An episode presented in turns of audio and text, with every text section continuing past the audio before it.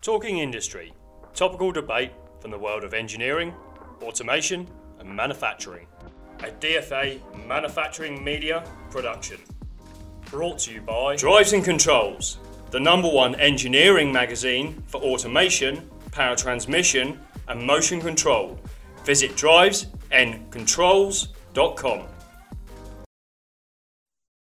Great. Well, it's obviously inspired some of our um, our attendees. Um, John says your energy demo is really cool, Luke. So he's uh, he's obviously interested. And Zach, um, who I happen to know is from Wolverhampton, he's after your address. So uh, so mm. obviously uh, that might be quite successful. Um, so so well done on that. Um, just just to bring us down off the pedestal for a minute and just moving away from uh, an obvious success story. Um, there was a question about uh, uh, one of the barriers, which is which is the, the cost and licensing model associated with IIoT software can often be prohibitive for small steps to be taken. So, you know, in terms of justifying investment, thus stifling progress.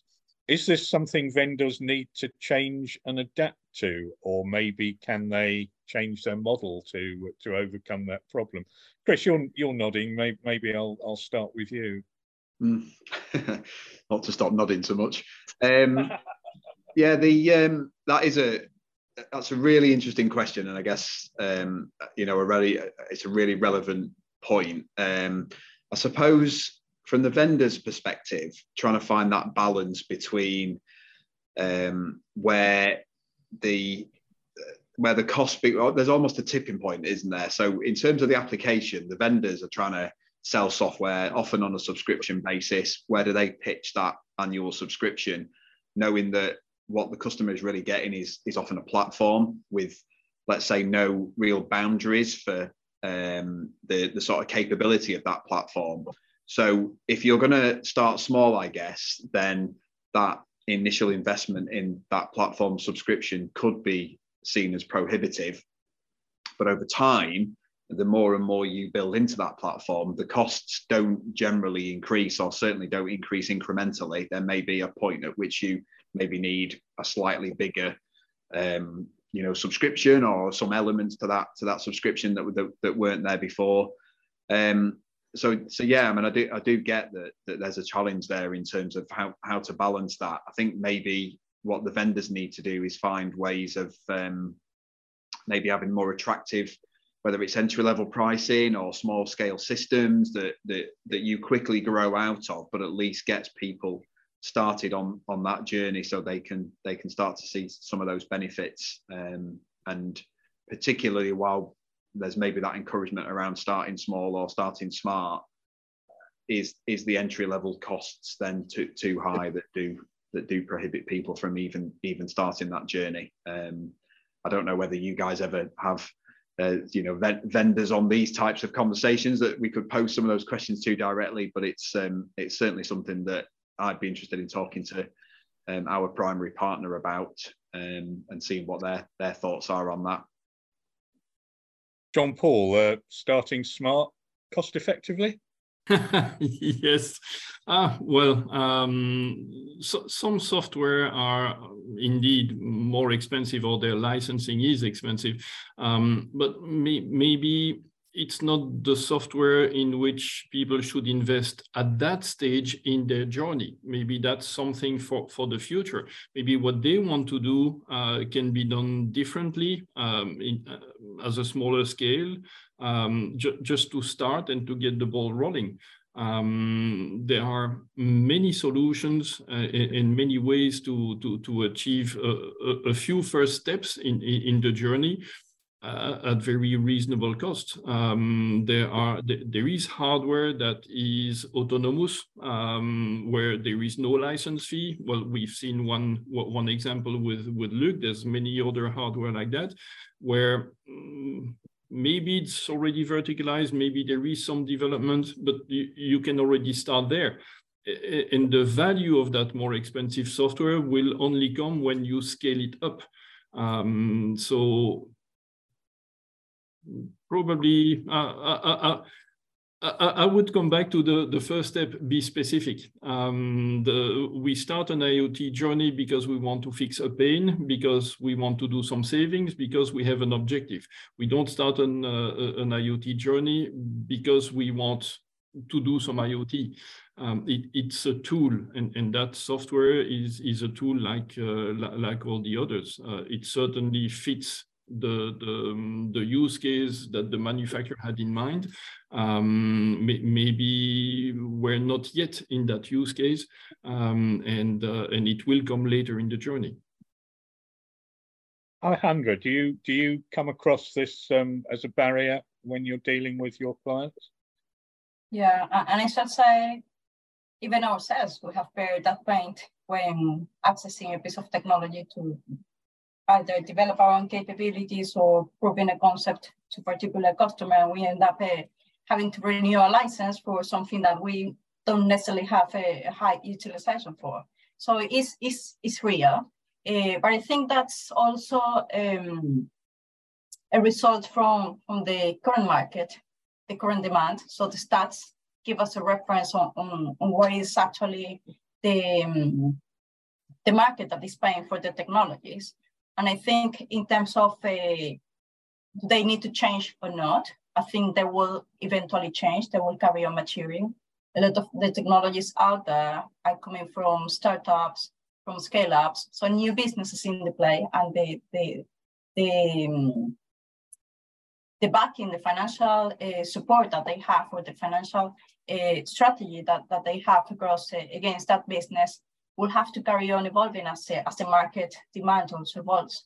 Uh, and uh, also, what are to be the considerations around the, the different business models where in some cases you have uh, the opportunity to to leverage or to capitalize on the data, or where you will have the opportunity to capitalize on the assets themselves, so being the network or being the physical, the hardware devices themselves, or being the, the access to, to your own platforms or to the, the, your own subscription to, to existing IoT platforms or hosting platforms. So those changes I will foresee they will continue evolving. Uh, and this is only a consequence of the actual market dynamics that we see still in, in these early times. Yeah, I, I, I, think it is. It is very much about um, new business models really. And uh, you know the, a lot of these are emerging you know the, the rolls royce idea of, of airlines paying for distance traveled rather than the engine up front. Or i've seen a similar thing in vertical hoists for a construction industry where you you actually pay for the number of meters of lift that you've um, you've used. So that these all become much more cost effective especially in early stages or for small users. So so I'm sure those sorts of models can be applied to um, IIoT software as well. We're, we're doing really well. We've we've done our 75 minutes, and I have one more rather interesting question, which is a bit of a curveball for you all, um, and it's it's about the future application of AI, artificial intelligence, in this area, and and where do you perhaps see that going? Um, I've um, come back from a weekend with a former business partner of mine, good friend in based in Cambridge, and we're we're looking at uh, Chat GBT, which is GPT, which is a, um, um, a, an AI model, which um, you know who knows it might get rid of people like me before too long because it writes its own articles and can do all that. And um, and I've actually I've actually put a question into Chat GPT while we've been talking, and it's come up with a pretty decent answer. But nothing like the color or the background that any of our speakers have um, have, have have brought to the subject. So I, I think you're all fine in terms of not being replaced by an AI, AI model. Um, but but where where would you see AI taking us in terms of um, manufacturing efficiency, digitalization? Um, who wants to start that one? It's a bit of a curveball, isn't it? Uh, let's start with Luke. Uh, it all, uh, my view is uh, AI has gone from being peddled as snake oil to actually having a legitimate place within the environment of manufacturing. Um, and, and its legitimacy is only just starting to kind of show itself to us all because of the uh, all these innovations from OpenAI with ChatGPT, etc. But I mean, if I was to look at this really broadly, I would say that primarily the, the things that are initially going to get receive the most benefit from this is digital tasks in the digital world because um, these AIs operate digitally and they can manipulate digital things exceptionally well. Uh, and you can see once we can uh, convert our analog voices into something digital, then Chat GPT can work with that and it can understand the input and it can generate an, an, exceptional output. So initially, it will op- oper- it will take on tasks which are in the digital world because this digital technology is so is so dexterous within that environment, right? But in the physical world, there's still a long way to go. So there are there are plenty of robotic AI-like things and that are uh, under development. But from my point of view, that they're technologically quite way behind. Um, you can apply AI to a, a machine, but it doesn't make the machine move like a human right? So there, there are plenty of aspects of the machinery which isn't yet ready to take be taken advantage of by the AI, um, and and so broadly speaking, if most of what we do uh, on this call, and I suspect most of our uh, people in the audience, uh, a lot of our role revolves around digital tasks. We're interacting with our laptops. We're typically not interacting with the physical things on our production lines. And so I, I basically said to my production guys not so long ago, in some respects, your jobs are the safest in the whole company, right? I've got people sitting upstairs working at their desks, uh, but their roles are far more likely to be done by uh, an AI than the people who, who require to be uh, manipulating the physical objects on the production line. So it's it's again it's a it's an evolution but initially my, my view is any kind of uh, artistic digital uh, or data manipulation tasks are prime for some kind of ai and then longer term maybe physical real world tasks. Thank you. Chris?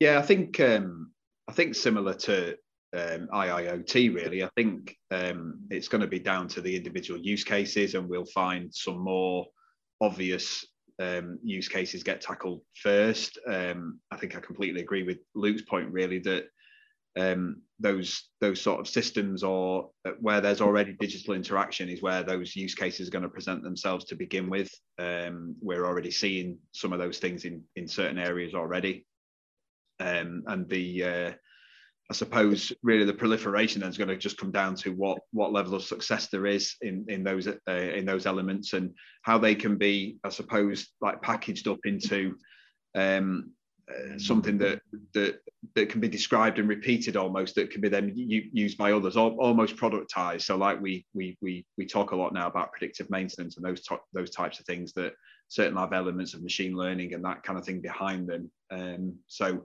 finding those use cases that then can then be packaged up and repeated in other areas are probably going to be where we'll see the um, you know the the sort of greatest proliferation, I suppose, in the beginning. Thank you, Alejandra. Yeah, so the the limits are are certainly in in that scope, the physical scope, uh, but also the ethical aspects uh, that are associated to what concerns the manufacturing environment and, uh, and anything associated to that. And that starts from the point on, uh, on, on how do you generate data or whether you get data to train algorithms, for example. That starts with an ethical aspect as well. And all of that starts covering all the rest of, uh, of things that you do with that data to build your, your artificial intelligence algorithms. So I will combine safety and ethical aspects all together to define that limitation on how far AI is actually to, to go. Behind that, uh, we need still to evolve uh, around uh, policies that will actually ensure that this is the, the domain of concern that will, will establish those boundaries and how far it can actually be taken. We have seen that AI can go really far, but we need to keep that within the right balance. And similar to uh, to Chris' talk around, uh, and my own talk actually around uh, the hierarchies. I think that backbone within the automation domain will continue existing. because of the determinism that you need in there, because of the reliability that you need for your physical production systems. And anything around that is that um, that level of allowance that you can actually have around the implementation of new technologies in relation to, to what your requirements are within your production environment and your business environment. And it's, it's clear that also the requirements will vary uh, all across different businesses, but there will be common aspects, and those common aspects will continue being around people and, and around uh, physical aspects. Yeah, thank you for mentioning um, the, the ethical and safety issues, which which is certainly something that we were discussing at the weekend. You know that um, AI in the hands of bad actors, or um, or even just as a result of poor programming, can be quite a dangerous technology as well. So, as you say, as you all say, there's a long way to go. Um, so, for the purposes of symmetry, we started with Jean Paul, so we'll we'll ask him to finish on this topic. All right, thank you. Um, well, uh, AI works on data, and there is a, a, comment in the in the chat about uh, um, regardless of the potential capabilities of AI in the future, companies to digitally transform first. Um, that's that, that's uh, well, I, I, would agree with that uh, with that statement indeed. Um, it, it, it is the discovery of a new tool, uh, a, a, new thing. Um, we are still in the process of digitalizing the, the, the industry. Um, the, the, the, methodology uh, is, is, still being built day, day by day. And now we have this new tool. Um, either we make our half of the bridge uh, to, to generate data to reach that tool, or that tool will um, adjust to fit the hand um, and, and become helpful to, to us. And, and it will go the, the, the, two ways, I, I, guess, like it did for other, other technologies. Um, so uh, nice interesting. Um, let's look into it in on a larger future, but let's talk again, maybe not in 10 years, but in three, five years and see how, uh, how this bridge is being built. Definitely. And we'll see how far that uh, our, uh, our 10% of people in advanced state of digitalization, how, how that might have improved in three to five years. And, and we had one last comment actually from uh, Matthew in the defense industry talking about the uh, importance of keeping data safe, and that could be a potential stumbling block. But not notwithstanding that, I think it, you know it it it, it it's a very positive future that we're looking at through digitalization and ultimately through some very futuristic tools that we might be able to exploit then. Um, with that, I'm going to draw it to a close and thank you very much to, to our speakers for a superb um, um, discussion this morning.